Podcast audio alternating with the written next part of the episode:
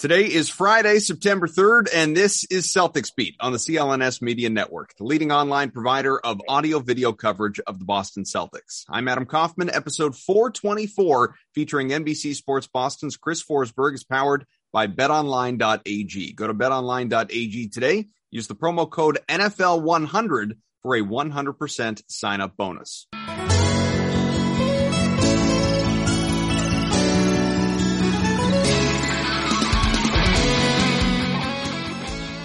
All right, folks, we are ready. Another edition of Celtics Beat. Adam Kaufman, Chris Forsberg, good friend of the program, good friend of mine, good friend of yours. You know, he, here's the thing, really. I don't think, and this is this is a compliment. It's really the highest compliment, Chris. I'm not sure I've ever come across anyone who's had a bad word to say about you.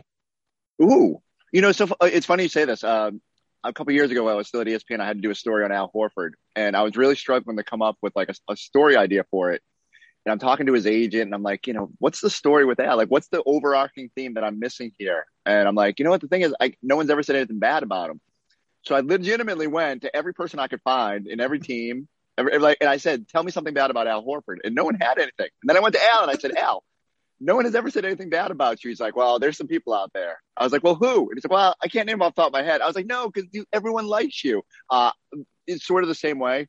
Uh, I won't name names. I'm sure there are people that hate me. Uh, sure. And I'm sure I have unintentionally been a jerk to somebody, but I try not to. I, I, I, mean, just sort of the way I hope I operate. But you know, um, I'm, I, I guarantee there's people out there that don't like me. See, there are enough people out there that think I'm a jerk that they'll tell me right to my face, which I appreciate at least because you don't have to like you don't have to wonder, you don't have to guess. They can just come into my Twitter right mentions. Out there. Like you know, tw- Twitter is a great place to just check your check your confidence meter and uh, and check right. your ego. There, there, there's plenty of people out there that'll let me know I'm I'm stupid and don't know basketball, but that's fine. Well, you know how it works too, and it, like especially in in our business, and and and I say that because we're just you know what we do, we're just very front facing. You know, in in our industry, I, I mean, like I'd I'd rather that. Like, you know, tell me I suck, tell me I'm a jerk, tell me I'm an a hole, tell me I'm whatever, like, versus saying it behind my back. Like, it just say it to me. I'm good with that. My, my favorite is uh, when everybody gets mad, they read like Shaughnessy or whatever in the morning, and they're like, "Oh, this guy is such an idiot." And I'm like, "Yeah, but you, you open the Boston Globe, it's the first thing you're going to read because you love the way Dan Shaughnessy makes right. you feel about things, and like that's what the great ones do. Felger on the radio, like yeah, is there a little bit of of tweaking and pushing buttons and stuff like that? Of course, but that's what we all want, and that's all we all crave for. So yeah, sometimes being the I, I always equate it back to wrestling. Like you, I always want if I was going to be a wrestler, I wanted to be a heel. I want yeah. the crowd screaming and jeering at me, and uh, you know, I don't know. I'd have to, I'd have to really change the personality up. But let me know. I'll, I'll cut a promo against Kaufman and, and say like, uh, you know, candy ass can't can't hang hang with me. exactly. You know, we'll do we'll we'll fight on this show and then we'll cross promote. We'll go on your show on NBC Ooh, Sports Boston. We'll perfect. fight on that show and we'll just it's you awesome. know bring it back and forth. Ping pong. That's all you do. It'd be a perfect thing. It's and it's a good way to just you know pub for both podcasts. I'm excited, Chris. I'm excited. Uh, well, in part because if anyone is is watching, if you're seeing the video versus listening, whichever way, as long as you're tuned in, we appreciate you, obviously. But if you're seeing us, you're seeing uh, one, how good Chris looks right now, whether it's the flow, the shades, the the yeah. fancy, albeit you know pixelated or whatever word would be, you know, blurred out background. Blurred out background. Uh, yeah. whereas I'm sitting here looking about as as pale as I possibly could be. Uh, it's really accentuated by the lighting as well. Like I am more tan than this, but you you wouldn't know it, and I don't expect you to believe it, it because perception's reality. But uh, but you you just look well rested, which excites me because the season's a month away. At least preseason games, we are one month away as we talk right now.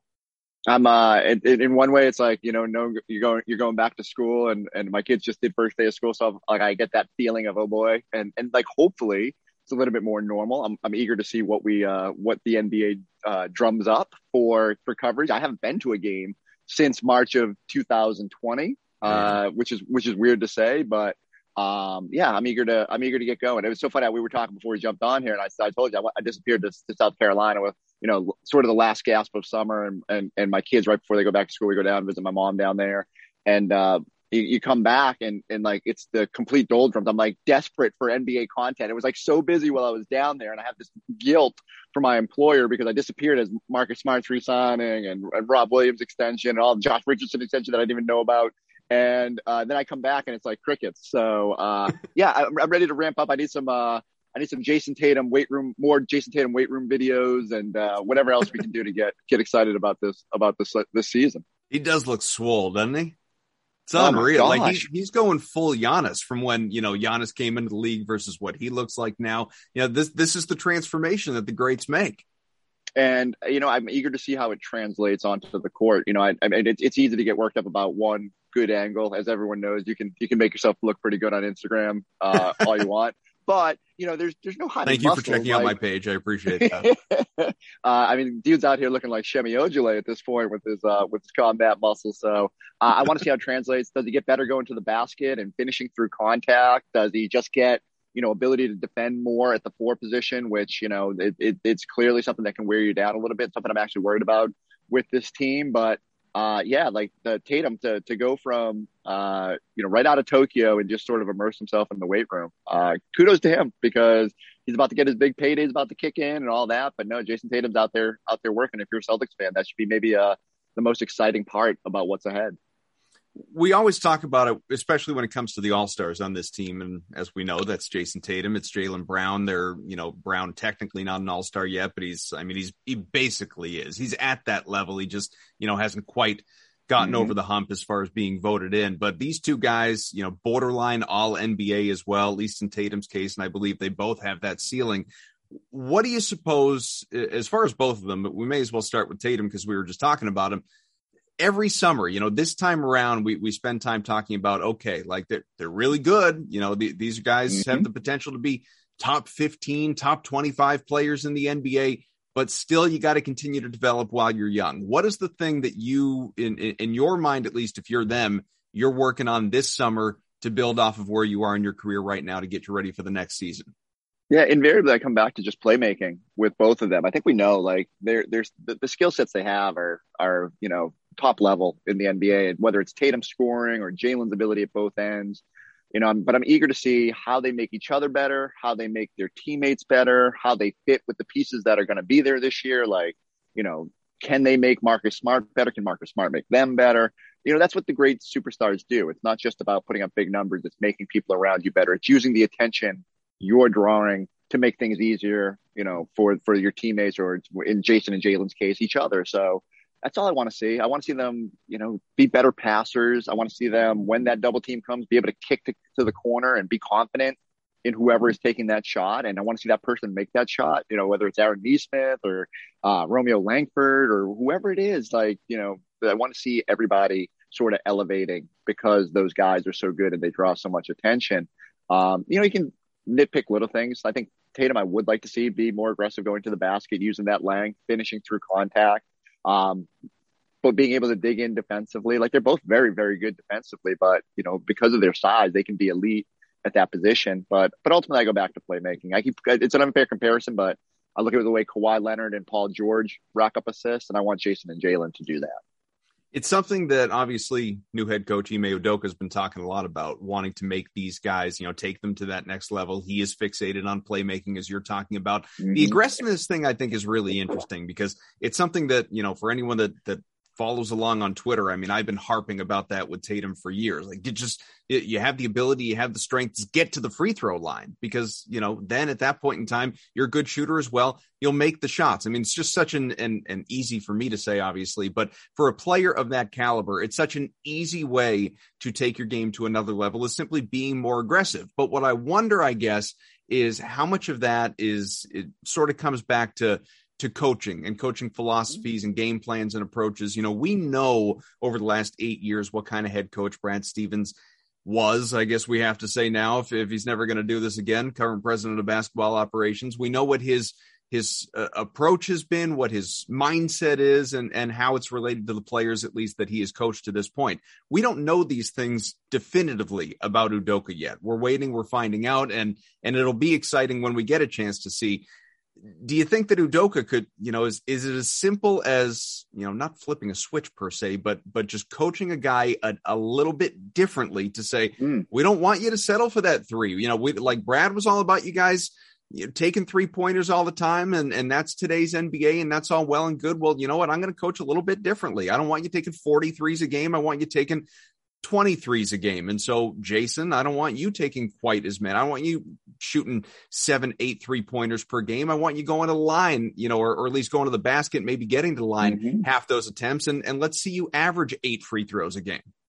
Yeah. And it just comes down to like that. I mean, I think that a voice will help. I think that's part of the reason Brad stepped aside and that they needed to hear someone else yell at them like that. Maybe someone else who could get on them a little bit more than Brad was either willing or, or capable of. And so I am eager to see that. Um, you know, I don't know what Ime's philosophy is going to be offensively. I think we know, like defensively, that's been his calling card at other stops, and I'm pretty confident with the pieces they have, they can be successful there. It's going to have to be really creative offensively because I don't know, like short of Jayson and Jaylen scoring a, a whole bunch of points a night, you know, 70 plus points between them, like it's going to be tough for this team to to put up 100 because there's just not a lot of other surefire scoring options out there, at least if, you know, especially if Jayson and Jaylen are, are getting the attention that, that they get. So, uh, but like Tatum in general, I think, you know, I'm, I'm, I'm going to go back. I've, I've, all these numbers blur together after the season, but, you know, if, I'm sure there's a number of the number of drives, number of free throw attempts. Like when he gets to the line, it's a different game you know, he makes scoring 30 so easy when he gets to the line six times a game, eight times a game, whatever the number is.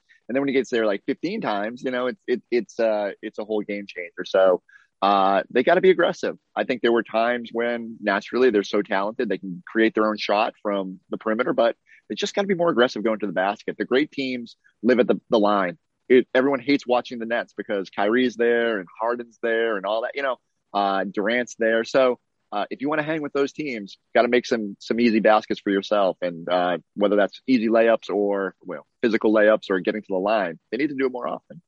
On town, uh, on uh, Tatum and Brown, Chris, it's it's a story that doesn't go away, and and it's you know it's popular for sports talk radio, for talking heads, for doing what you do. It's been around obviously for for a little while now. It's it's the whole can Tatum and Brown coexist? You know mm-hmm. and and i mean i think it's pretty apparent they can because we've seen it for a number of years at this point they've both been successful but you still have you know our friend jeff goodman who's been on both our shows plenty believes that you know these are are two guys that are not the closest off the floor not to say they they're enemies or anything but they're not you know real friends or they're not best friends. They they're not necessarily you know the the dynamic you're looking for on the floor either you know sort of talking about their relationship or you have you know Kevin Garnett whose number is going to be retired in a matter of months saying that you know, I think they're redundant to one another. Cedric Maxwell was on this podcast a couple of months or a couple of weeks ago and, and said that he would still advocate trading away Jaylen Brown if you could get, say, a, a Karl-Anthony Towns or something like that. Just have two different types of players. Plenty of people think these guys are just either either redundant or not the quite the right, right. cross section to one another. Uh, Brown was on the Up and Smoke podcast uh, just a couple days ago, and and wasn't asked about that specifically, but just talked about their relationship and how his brother, you know, will babysit for Deuce, and it's like yeah. these guys are closer than you realize. Basically, are is, is just way too much made of this.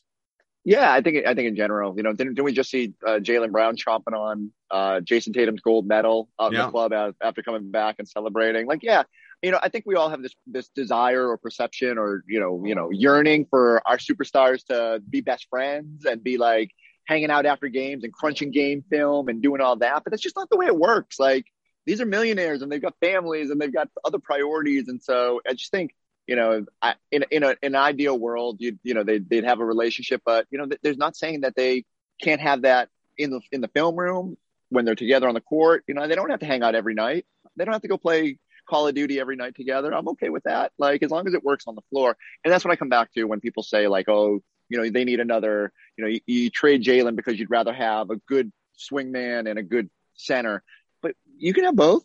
You know, like they're still in position to make a move and add whether, you know, they think if Marcus isn't the point guard of the future, maybe they go get the point guard, maybe they get the big man. Um, I think they still need a four. Like, you know, I mean, Robert Williams, we talked about potential all stars. Mm-hmm. You know, my feelings there. Yeah, uh, likewise. So, so I just think it, they have the right mix. We've seen in this league, wings are super valuable. You don't just break it up because you're like, oh, we have two wings. Like you need you need some diversity. No, it's just about talent.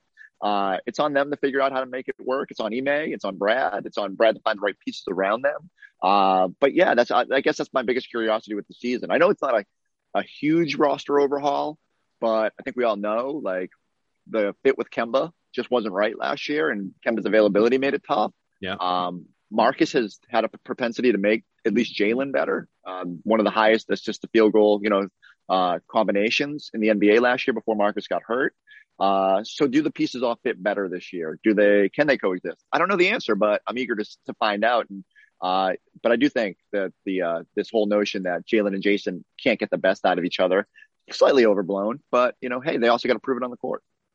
So something you wrote about before you went on vacation, just to sort of pick up with what you were just talking about, is is the fit of this roster as we know it right now, and and it seems like it's ever changing with the moves that have been made since obviously Danny retired and, and Brad was elevated to that role. There have been a lot of changes, like you said, not a total overhaul, but a, a significant number of changes, I, I think, and potentially impactful in changes to this team. But you know, looking at sort of fit and and roles. And you know something you wrote about was that everybody understands their role. And you sort of compared it to a couple of years back when uh, the 1819 season was just a, a, yeah. a, complete and total mess because there was it was that sort of age old there's one basketball and everybody wants it and all that sort of and and that was that was very true at the time. I guess where i push back a little bit on everyone knowing their roles right now is i agree with what you were saying with respect to sort of hierarchy on the roster, which didn't necessarily exist at that time. We know whose team it is right now. We know, you know, generally speaking, who should have the ball and all of that. But I, I can't help but sort of look down the roster a little bit. You know, you you filter down, you go to the bench, and it's all right. Well, just say it, Dennis Schroder. You're, you're, worried about you're, you're, you're you're worried about Dennis Schroder. Well, uh, not even entirely. Honestly, I, I mean that's he's he's part of it just because for him it is a contract year and he's the only guy that really applies mm-hmm. to but it's not just him it's it's you know I, one of the things that i think people should be excited about it and i've i've harped on this on on other shows that we've had with other guests one thing i think the celtics should be excited about and fans should be excited about is the development of pritchard Nesmith, Langford, guys that showed out at Summer League. And yes, it's Summer League, but we saw flashes of it last year as well when they had opportunity. Now you've added, and, and this is a good thing, is what Brad wanted, but you added so much veteran presence to this team mm-hmm. versus last year that now if I'm those three guys in particular, I don't really know what my role is. I don't really know what I fit. I don't know. Uh, all I really know going into the season is like, shoot, I'm going to have to fight for minutes a lot more than I had to last year. Yeah, but like if I'm a young player, and I'm not saying they want that. I think you you certainly want the idea that like, hey, if you're Payton Pritchard, you say I shot nearly 40% on three pointers last year. I just showed out at summer league and put up 92 points in a pro am game. Like I'm ready to to be a, a, bigger piece of this. And now I'm looking at the depth chart and thinking, yeah, where where where do I fit in behind? You know, Smart, Schroder, Dunn. Like you know, it's crowded, but mm-hmm. you know how you do it? You force the issue. You go out there and you keep making threes. You're you're one of the few guys on this team that can hit threes, can create threes for yourself, can show off that range. Uh, and then you make Ime Udoka play you. And, you know, I, am okay with that with younger players. Certainly it's, it's a little bit more convoluted if, you know, you're an established player and, and your, your, your, your role is a little bit more cloudy. But like for Nesmith, Pritchard, Romeo, I mean, for Grant, like, mm-hmm. come on. It's for, for me, it's like, show it, you know, and, and, uh, that's the way you, that's the way you should motivate younger players. Now, Rob just got his money. I don't know how that, what impact that will have.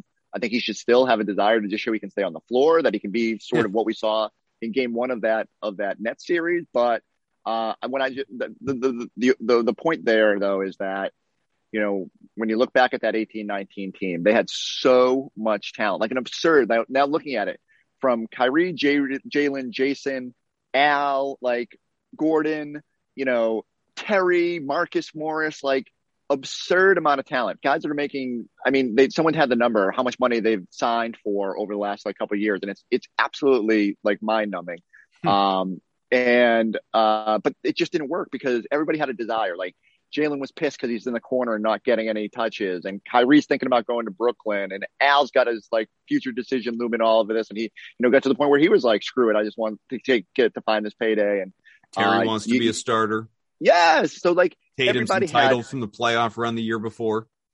Everybody had their own motivation or reason for not playing to their ability, and it just did not gel together. When I look at this Celtics team, I look at the starting five where if you roll out Marcus, Jaylen, Jayson, say Richardson is in there, or if it's Nesmith or it's Al or whoever, and Rob, every single person sort of knows their future. Now, Al's a little bit tenuous. He knows he can be traded at any point because of that non-guaranteed money, but like that's just part of it. He went from sort of Siberia and Oklahoma City with the their youth movement to like at least having a chance to compete now, and mm. he's rested and he'll get a chance to sort of reestablish his value and you know maybe maybe land in a good situation. So um, you know, I, I just think everybody has less on their mind this year. And the other part of it is last year was just like COVID ravage and injury ravage. Like, does health help this team sort of get back to what is possible? And so, you know, I, nothing about last season do I think you should sit here and say, oh, that was a complete outlier, like that it was all extenuating the reasons this team struggled. No, it, it, there, there were issues that, you know, need to change. And, uh, but, I'd be lying if I'm not eager to just see how it looks now in a more, you know, where everybody's sort of knows their role. Uh, somehow we went full circle with the wrestling and coming back to the rock. Um, but if everybody knows their role and is and and and, and understands the hierarchy and, and doesn't get outside themselves. Now, the the big outlier in all this is, is Schroder, and this is the one reason I didn't love the signing is that I do think you have a guy who quite clearly turned down $20 million a year and his entire goal this season is going to be to get back to a level where he's making 20 million or plus a year wants to be a hundred million dollar guy. How does he do that when he's not potentially a starter? When you know his desires offensively could conflict with what the team uh, how it does its best so uh, eager to see but it's also where you know if it doesn't work tradable asset uh, there will be playoff teams out there that will covet a player with that much talent uh, but you know uh, he's the one guy where I'm like, he's got to really sort of check the ego at the door and buy into what Brad and Ime are, are trying to do. That's the thing. It's just that's where I get sort of you know my my brain goes into a pretzel because I don't I don't understand how how you can serve both masters there. Hmm. I don't understand how like people have written about it, like how Dennis Schroder can be the best version of himself, and that's the best thing he can do for the Celtics and and fit right in. And it's like, well, great if he does that and he's averaging 10, 12 points a game and he's a playmaker and he's not a distraction, he's a good teammate, good soldier, good whatever you want to classify it as, but he's largely coming off the bench and all that. Fine, great. I mean, good for the Celtics, which ultimately is what I care about.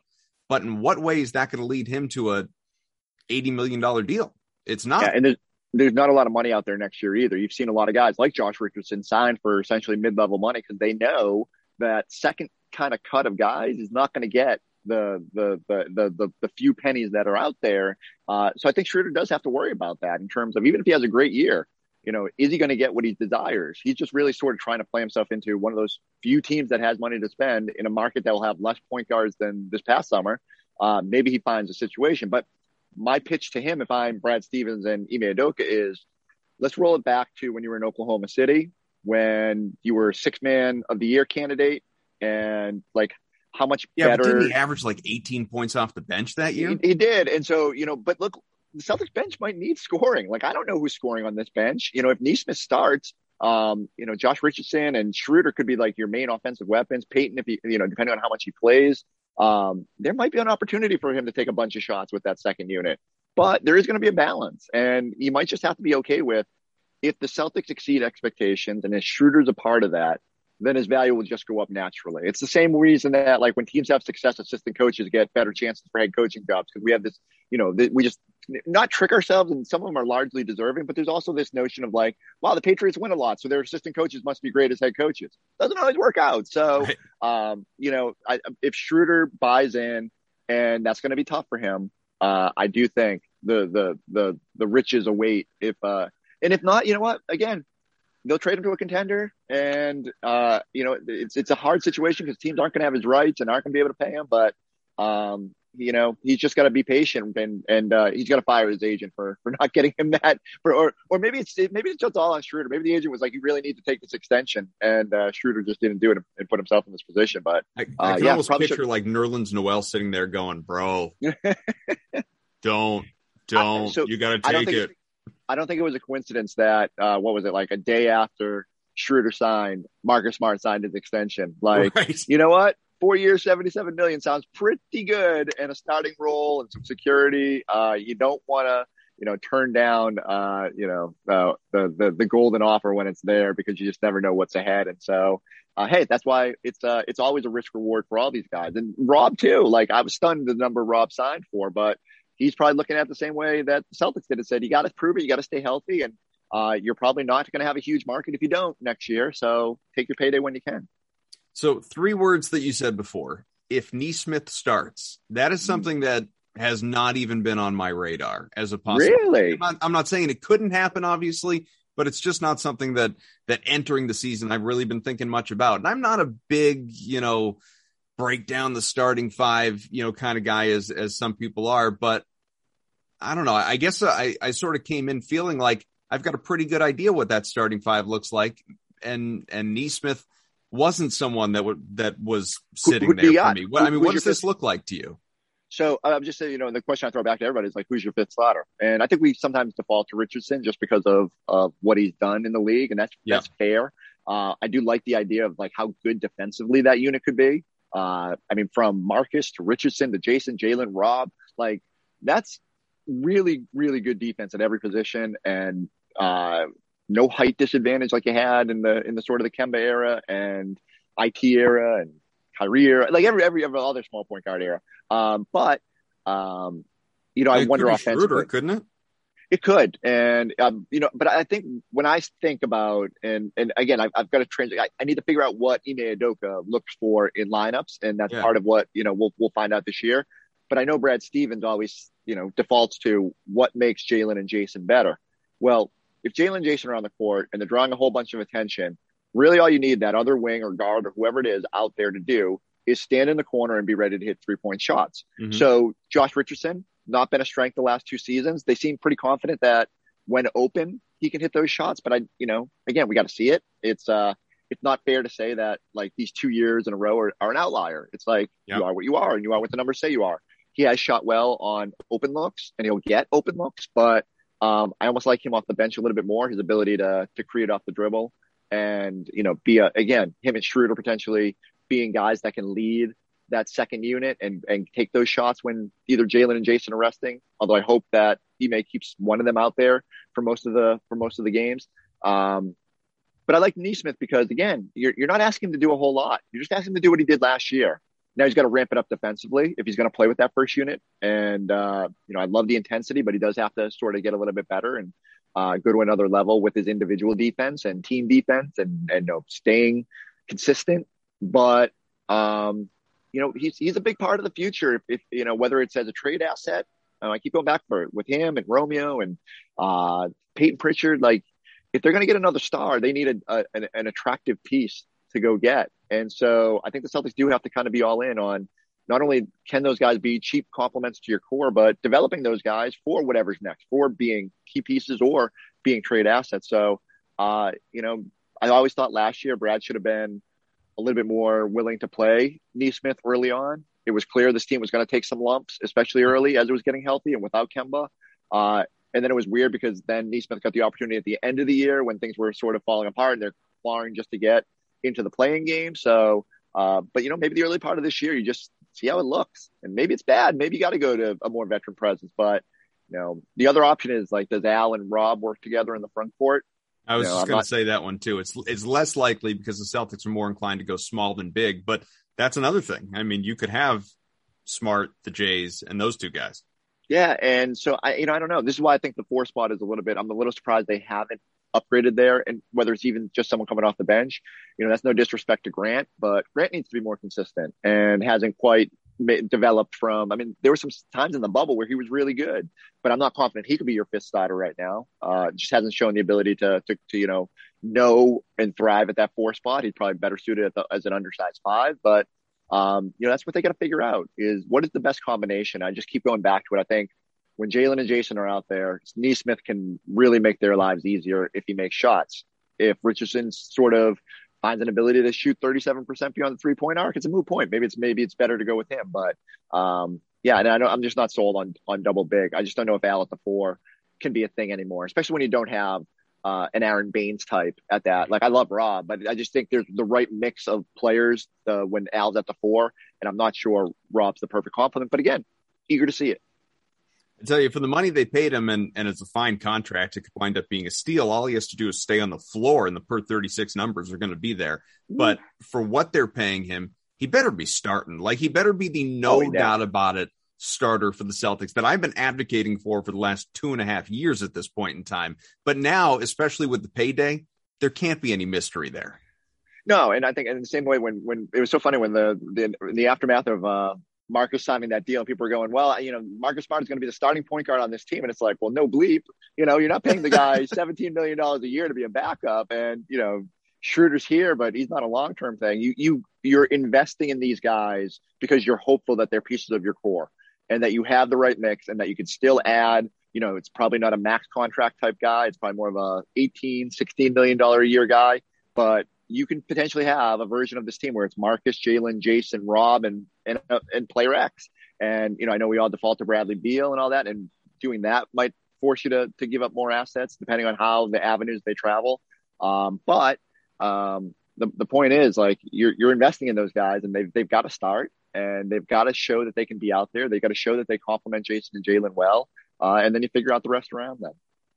We'll get to uh, some of the future stuff, which Chris has written a lot about in a little bit. First, quick break. Want to tell you it's that time of year again. All eyes turn to football, folks. Teams back on the gridiron to start the football season. Week one literally less than a week away. As always, Bet Online, your number one spot for all the pro and college football action this season. You can get all the updated odds, props, contests, everything available to you, including online's biggest half million dollar NFL mega contest and the world's largest $200,000 NFL survivor contest open now at Bet Online. You can head to the website, use your mobile device to sign up today, receive a 100% welcome bonus. Be sure to take advantage of their opening day super promo, meaning make a bet on Thursday, September 9th, the season opener between the Super Bowl champion Buccaneers and Cowboys. If you lose, your wager will be refunded. No big deal. Up to $25 for new customers only when signing up. Use promo code NFL100. Chris, we have so much excitement, obviously, surrounding the Celtics, uh, just because Celtics fans are, are rabid and should be, but damn, Patriots fans, now that Mac Jones has been announced the starter, it's it's ratcheted up another level. Never mind what's coming in Week Four against Tom Brady. It's so funny because I, again I feel like this endless guilt because I come back from vacation, it's quiet in Celtics land, and as I'm thinking like oh, I just gotta write something, I gotta find some angles, I gotta find, I gotta track some people down, and then Mac Jones uh, gets the starting QB job, and I'm like, yeah, you know what, I'll lay low for a little bit because I think yeah. people's people's minds not people don't need this right, right now. now. Yeah, you know, so you just kind of go with the flow, but uh, I uh, can't wait to see it. Yeah, it'll be a good time. All right, on on these Celtics and uh well, where we just left off, which was again something you were writing about even before the Smart and, and Williams extensions, but directly related to those was okay, if Brad Stevens elects to hand out those extensions this year to those two guys, so many people, this is this is what kind of pisses me off, to be honest with you, Chris, about social media or or the you know supposed cap experts. And when I say that, I don't mean like the Keith Smiths. I mean like you know internet cap experts who yeah. Who don't you know who I'm talking about. I mean there are a bunch of these people out there that it's like you make a claim, you know, you tweet something, you say something about you know any potential flexibility to to deal for or sign and trade or, or outright sign in free agency a Bradley Beal type or just a max veteran, you know, a year from now next summer and they will quickly break down for you all the different ways that is not possible. And it's like, well, you're renouncing this guy. You can't re-sign this guy. You're gutting, you know, these and and I always respond by saying, well, sure, if we're operating based on what the roster is right this very 2nd you mm-hmm. you're going to tell me Brad Stevens is going to make any changes in the next year that impacts what you're outlining for me. Well, you can't do that because it's still the same money and these guys eat up, you know, this salary and this percentage of cap. And it's like to some degree, that's correct but a lot of this stuff can be manipulated not like the nfl salary cap but you can still manipulate certain things. And and certainly i trust a guy like mike zarren when it comes to you know going down to the down to the nickel yeah. uh, about all this different stuff. And you know that's why i enjoyed so much when you wrote the article about you know if they extend smart and they extend williams guess what? There's still a path the Celtics get because it's what I was screaming without the article to back it up. And then you wrote it and I could just send it to people. No, this Perfect. is this is what I was talking about. So break it down for anyone out there that's that's a naysayer, a, a, a non-believer as to why just because you have you know a, a different kind of flexibility situation right now that that the dream to add another superstar isn't dead. Yeah, and now first off, to like to to because I understand we we spent the first month of the off season saying flexibility, flexibility, flexibility. And you know, if you're if you're not a, a nerd like me and studying the numbers, like then they go sign these extensions. You're thinking, wait, doesn't this run counter? And that's understandable, but um, just because of the way everything is set up. Like Rob Williams, if he hadn't signed an extension, would go into next season would have had an $11 million cap hold. In, so for in order for the Celtics to have re-signed him, they would have had to have kept $11 million essentially on their books, which would have prevented any path to cap space until they renounced their rights to him. And that's not something you wanted to do. So in the Celtics thinking, even if you extend him at anywhere near that cap hold number, you're not messing with any of your flexibility. And you're potentially locking him up at a price that could skyrocket if he had a great season. So I thought the Rob thing was was legitimately like a slam dunk. And it was funny when people were like, no way, they're not going to do that. Uh, because I deleted Twitter on vacation, I didn't go take a victory lap every time Marcus and, and, and Rob Williams. But and then in Marcus's case, like you know, I know 17 million sounds like a lot for a starting salary, 77 million over four years, but uh, we're going to look up in two or three years. And we're going to be like, oh my God, he's making slightly more than mid level money for a potential starting point guard who potentially makes your core better. And so the, the big thing here is that they have flexibility. I don't know if these guys are long term fixtures, pillars, as the, as Ime said with Jayson and Jaylen, but they have a chance to be, and it could be low budget pillars for this team. Um, and so if you do carry that through, if you have that quad of, of Marcus, Jaylen, Jayson, and Rob, there's still a path if you get off Al Horford's money to about $20 million in cap space as early as next off season. Okay, you're probably not going and getting a Bradley Beal, but you can get someone, you know, uh, enticing. You know, that's sort of throwing yourself in the mix for a Lonzo Ball type this past off season at that money. It's adding a Marcus Smart type player. So um, they can still sort of get that another star that route. It's not the elite top of the line, but it's there. Now, if Bradley Beal's out there and that is something you want to do, but you don't want to break up Jaylen and Jayson, you got to get off Al's money, but you could move Marcus Smart and then you're right back in the game for max room of, of adding someone like not his, not Bradley Beal's full max because he'll be 10 years in, but you'll be in the neighborhood. And if he really wants to play with Jayson Tatum that bad, he'll come for that, that, that amount of money. So, um, the more likely scenario is a sign and trade where you know, you're still trading some combination of contracts here, whether that's Al or Rob or, or Richardson now or, too. Yeah, exactly. And so that's part of the reason when I sit there and say, man, I don't quite get this Richardson contract. Well, if he has a bounce back year and he's an attractive option, he's someone that might be wanted to, to throw into a deal. And it might not be for Bradley Beal, but it might be someone else out there. So, um, yeah, they just have, they still have multiple paths here. I just don't think they encumbered flexibility by making these moves. In fact, I think they've guaranteed return on those assets. And if there was one thing that I could quibble with Danny Ainge, I thought Danny made a lot of great moves. Uh, from I, I, I contend from 2013 to probably the Kyrie trade, he was on the heater of all heaters for mm-hmm. GM, where I just don't think he made a bad move. Like I think if you go through and study all the trades, I, I can't tell you one that they lost. Nope. Like maybe letting Austin Rivers go uh, like as crazy as that sounds, during the, the, there was a point where Austin Rivers got traded to Boston as part of like 95 moves in that 2013 season, I think it was. Um, they maybe should have held on to him because he had some value as more than they got moving him out. But otherwise, it was spotless. And even the Kyrie trade was an absolute no brainer. You do it because if you separate emotion from what they were potentially getting, that yeah. trade made all the sense in the world. And then in the aftermath, it all well, went and it's not like you know, like look at and it's not his fault, but look at what Isaiah Thomas has been since. Sure. You know, it's, and it's, you know, it's not like you were walking go- away from what he was. And maybe in an alternate universe, things don't go as poorly for IT in the aftermath. Maybe he gets help, whatever, you know, like that's a whole nother road. I feel, you know, it's weird to go down there. There was a thread on, uh, I think on Reddit this week about the curse of IT. Uh, and it makes me chuckle every time because, you know, while I understand it. If things have not gone well since that deal, um, you still make that trade 100 out of 100. And I loved IT more than anybody. No one was more fun to cover. No one was more influential in, in the stories I wrote. Uh, I miss that. I miss that guy. And I'm hopeful every time I see he gets a tryout, you know, with the Mavericks this week or whatever, I'm crossing my fingers for him because I want him back in the league and I want him to get a chance. You know, you saw him after that pro am game, but that's a whole other road. What we're saying here is the Celtics have flexibility moving forward. There's an option for them. Uh, and the one thing that Danny Ainge didn't do, I thought, was too often assets got away without returning value. So that whether that's yeah. Kyrie walking away, whether that's Al Horford walking away, and I think Brad took over this job and goes, I'm not losing any of these assets. So I got $10 million left on this Gordon Hayward trade exception. I'm going to get Josh Richardson and we're going to re-sign him and we're going to figure out a way to turn this into something, even if he doesn't rebound his career here. And we're going to lock up Marcus Smart because we're not just going to walk him, watch him walk away in the summer. And so I think it's just it's asset management. And I don't know the path. I don't know where this is going to go. I think there's legitimate smoke with with their you know with Jayson Tatum and, Jay, and, and Bradley Beal wanting to play together, but um, you know, a lot of players want to play together. It doesn't come to fruition. But the point here is that the Celtics can make a lot of a lot of things happen, and, and they have multiple avenues to do it. Chris, I mean, you left out the biggest one. I mean, it's not only the remainder of that Hayward TPE. You know, even Brad Brad said, "I'm I'm yeah, not going to let Evan Fournier walk away without getting Unreal, another right? huge traded player exception." It's like the the TPE is is it's like it's the modern day Nets pick for us now.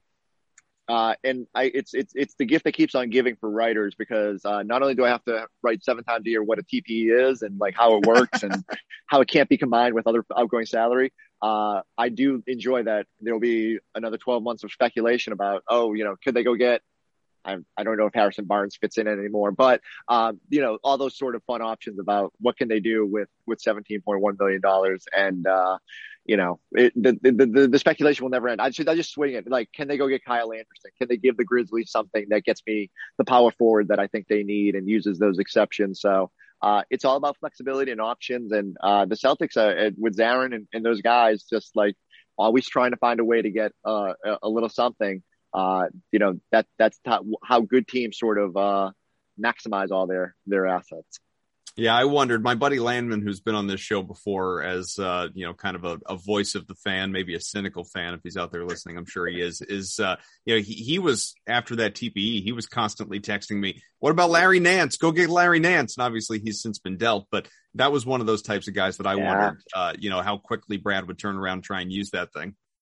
And the balance is like they can't use a whole bunch of their first round picks, right? Because if you are plotting to get a Bradley Beal or a player of that ilk, you need all your future first round picks because the only way you're trading for someone of that stature is to overwhelm a team with future picks. And, you know, so that's that, but, but, you know, here's how they do it. They go and take Josh Richardson or De- Dennis Schroder or whoever and try to flip them for assets. Now, Schroder, less value because the team does probably thinks he's not going to be there long term, but um, there's ways to get value for these, for these guys. And I'm, I'm intrigued to see what the, the, how the dominoes fall from here because I just think, you know, they put themselves in good position to sort of stockpile uh, that now uh, barren treasure chest of, of draft picks. So it was a few years back, maybe well longer, handful of years back. I'm trying to remember. You'll remember. It, it was the the great debate of the 16th spot. You know, like who are they going to keep uh, at number 15 and cut loose? You know, is it is was it, it, it James James, James Young, James Young and someone else? Uh, and who who who, who beat out James Young? Oh, this is so bad. They all blend together at this point. It was funny because I was uh, I was looking back and uh, I was talking. I, I wrote this week about you know Grant Williams and you know I was a little surprised he didn't play in summer league, but I also understood it. But usually about this time of year, the the, the Celtics are pretty good for you know player X has gained 15 pounds of muscle and is going to be like a whole different player this year. Exactly. And maybe it's Tatum Tatum based on Instagram photos, but um, I like Grant Williams could use a hype article about how he's added 15 pounds of muscle and is ready to to better play the the four and five spot. Uh, but yeah, you know, like it is funny how we obsess about spots 15 and 16 and, um, you know, really, really doesn't matter. I'm assuming it was like, uh, uh, who came back that, uh, the kid from Georgia whose dad fell off, uh, oh, the, Hunter. Yes. RJ Hunter. So, uh, I don't, I don't know if he was the one who beat, I don't think it was, but, uh, the point is like every year we obsess about RJ Hunter and James Youngs of the world. Yeah. And it, it's just like a, it's just, it's just a little bit of a, you know, we, it's just a, it, it's fun to think about. It's the same way we obsess about backup quarterbacks. Um, yeah. But uh, yeah, probably. Well, so who, who, I'm assuming you're you're you're angling here. Who who do you think makes the uh, well, and that's the- you know that that is where I'm angling is who, it less so like who do you think spot number 15, more so who do you think the odd man out is? Because Brad's made it a point to say, look, we got we got 16 gar- guaranteed contracts yeah. right now, and I, I guess one thing that like my natural inclination comes down to two guys, probably the same for you. Carson Edwards, Jabari Parker. You know, those are the two guys that you would instantly think of. Um, but by the same token, and again, like where there's smoke, maybe there's fire. There was a lot of talk after the trade was made. Would Chris Dunn actually be on this team or would he yeah. be flipped? Would he be traded away? So what do you think? How, how do you think this plays out, you know, long before training camp? Yeah, like when they first got Chris Dunn, I said they need point guard depth. Like they need someone behind Marcus and, and Pritchard. And I thought there might be a role for him. But now you're at Schroder and it is. It's harder to find minutes. Like I'm worried about minutes for Pritchard. How do you find minutes for Dunn? Right. Um, and, and if you're going to have any of these reclamation projects, they do need minutes. So Um, I do wonder him, uh, Bruno Fernando, mm. uh, you know, whoever you would have to necessarily package. Who who is the most enticing of that group that can get you that that power forward you might covet? You know, can you throw some combination of players and your TPE and maybe you know a draft pick and go get Kyle Anderson? And if you do that, do you need Grant Williams and Jabari Parker? So I think it, it the so dominoes. still think there's a chance at a bigger move before the season? Yeah, I do. I do. I think I think their their desire to add a four uh, this off season was not for a lack of trying. Like I think we heard at the start, they were interested in the Jeff Greens of the world, and um, I think they're they're still looking. Uh, but a lot of rosters are settled right now. It might depend on who shakes available as teams start trimming. Might be like, does Grizzlies look up and say, you know, is it better for us to get an asset now for Kyle Anderson, or you know, whatever your obsession is. Like I, and I part of the reason they couldn't go get a Larry Nance is they didn't have the they didn't want to give up the picks that would require to go get that player. So. Mm-hmm. Um, I do think there's some some trickle trickle down still to happen. But let's say that like let's put it let's let, let's put that aside and say like there's just not another move out there who is the last cut I, you know that that's more intriguing to me because I don't know. Um, like I think it's easy to say Jabari because he's not guaranteed before the season starts, but you know there's always something about hey this guy's former number two pick like he mm-hmm. might figure it out. You know it's a position of need for them. Um, who are you banking on? Do you want to roll with Jabari? Do you want to roll with Grant? Um, I think Carson, you always just hold out hope that the shooting's going to come around. Like Danny Ainge was just always believed that he'd figure it out eventually. And sometimes it does just take time. Like I'm not bullish on that. Um, but you know, would you rather roll the dice on Carson Edwards or, you know, what is Bruno Fernando's role on this team? So I don't know. It all comes down to like what they can do. Um, but you know, if, if I think if push came to shove and, and Brad had to decide on the roster, you know, today, it's probably the non-guarantee guys that, that has to go just because, you know, you don't want to, the, the, with their, especially with their cap situation, they can't just be, uh, eating contracts at this point, but you know, also not a not a lot of money to to, to move. I think they'd, they'd more likely make a deal where you know multiple players come out, one player comes back, something like that. Uh, so yeah, I think there's one more shoe to drop before this this thing gets cooking. Chris, in the last few days, obviously the uh, Nets have added Paul Millsap, and as we know, they are. Do they have nine? Hold on. Do they have 24 roster spots? Did I miss? Yeah, like, well, I, I know this that's that's another team's gonna you know really cut some back into the roster guys and not to mention like lamarcus aldridge if he comes out of retirement he's going to brooklyn which i, I don't know if you saw this tweet just a, a, a great tweet that these these old decrepit you know geriatric Nets and Lakers right now with 11 guys who were all stars between them in the 2015 season.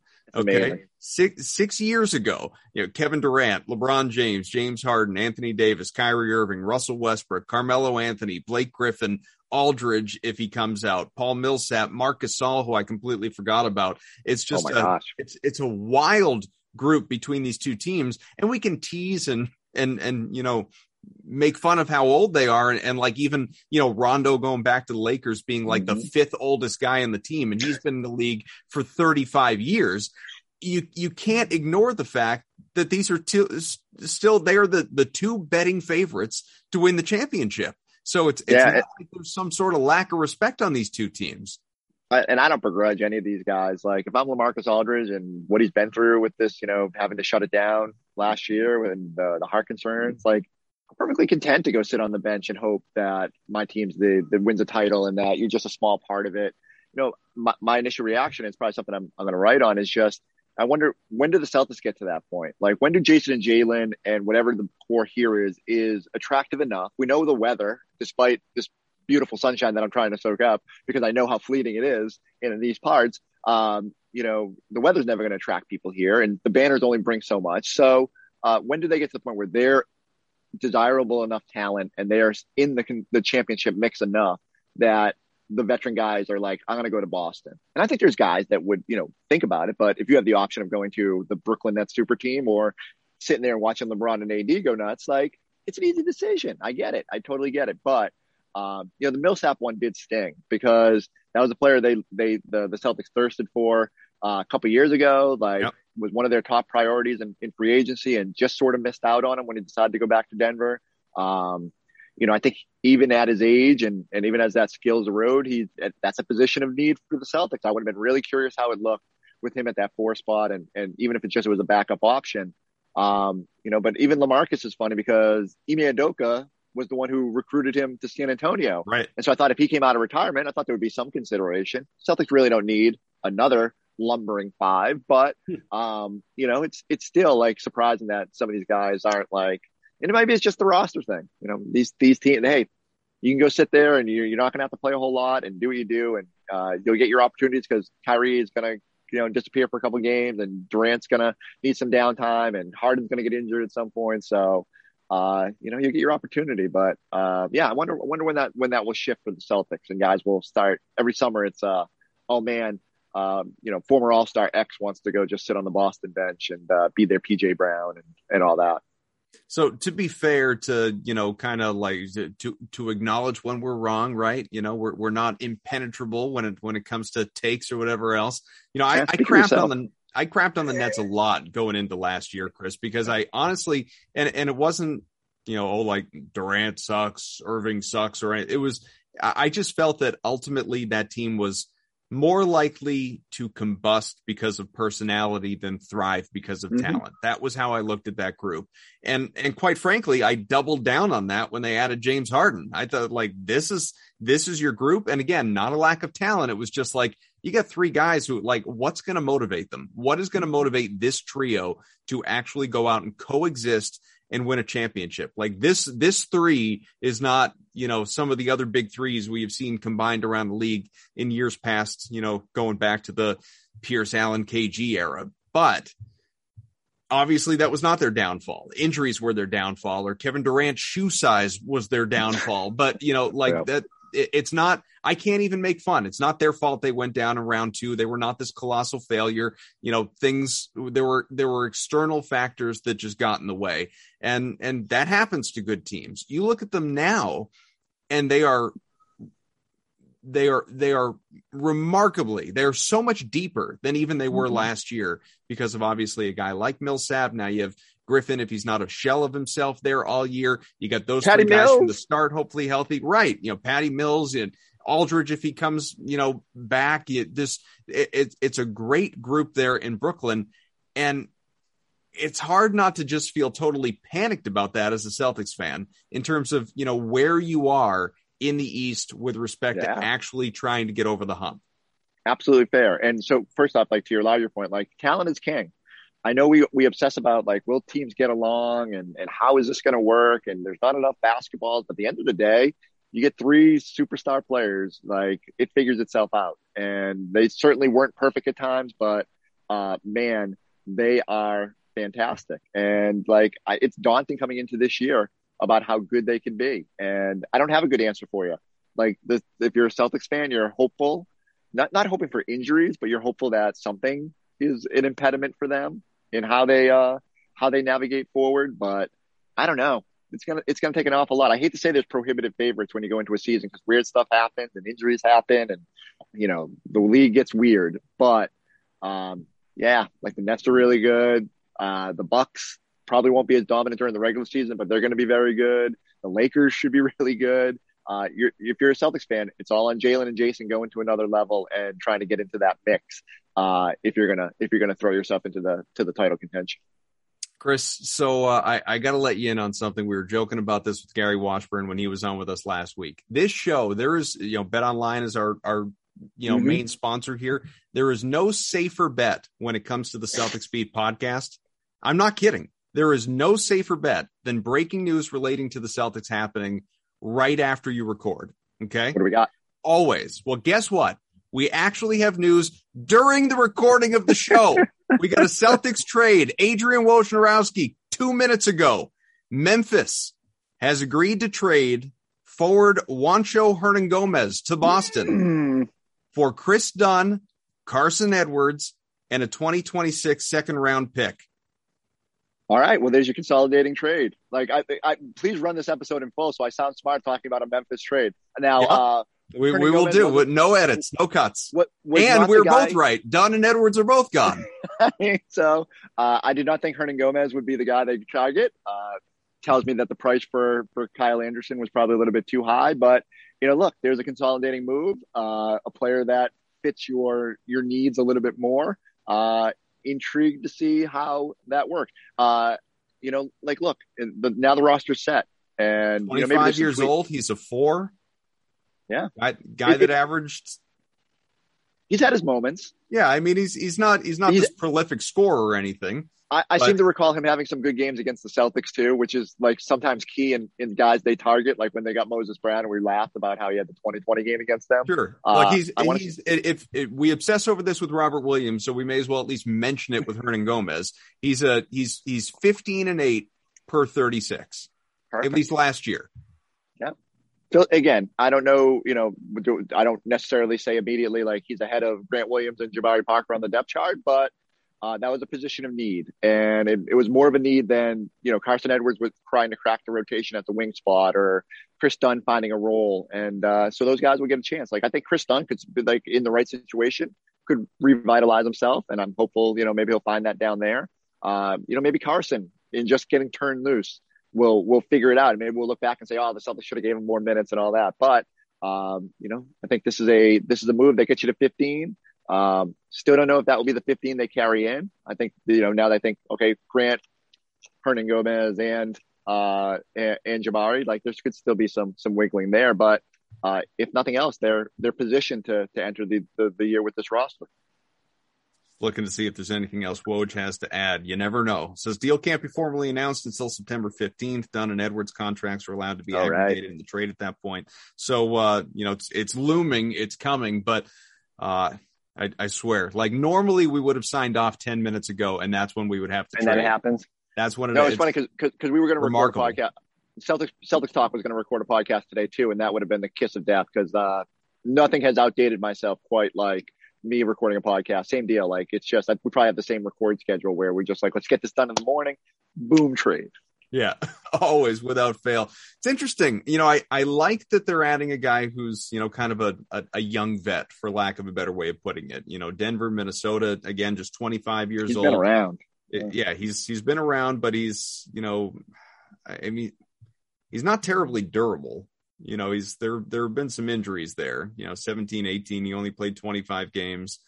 Uh, 2020 season obviously was shortened because of the pandemic to begin with, but he was, you know, with the the both teams there last year, limited to 52 games. So we'll see, we'll see. But I, it's it's. I mean, you're still talking about a former, you know, just outside the lottery. It was a 15th overall pick a handful of yeah. years ago.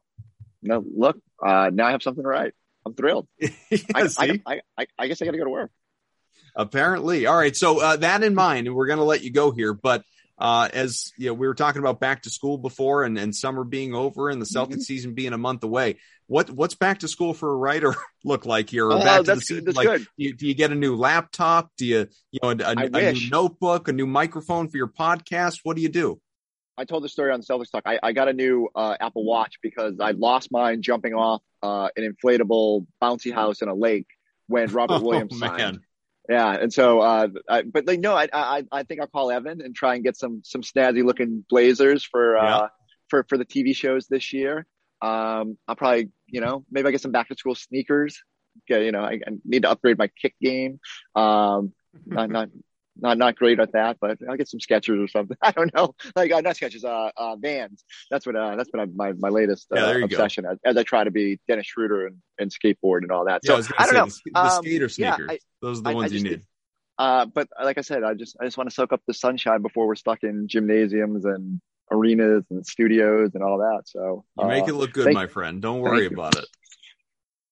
All right, Chris Forsberg, NBC Sports Boston, the show powered by betonline.ag. Go to betonline.ag today. Use the promo code NFL100 for a 100% sign up bonus. Our thanks to Evan Valenti, not with us on the show, but certainly with us in spirit and uh, also the one that, He's the one who helped us break that yeah, news. He, like, he's, he's the one, he's the one that we credit for, you know, otherwise we would have signed off and we would, the news would have just passed us by. So thanks to Evan for actually alerting us of that. Uh, again, for Forsberg, I'm Adam Kaufman. Join us again next week and we will be that much closer to the C season. Chris, we'll catch up again soon. Thanks, man. Take care.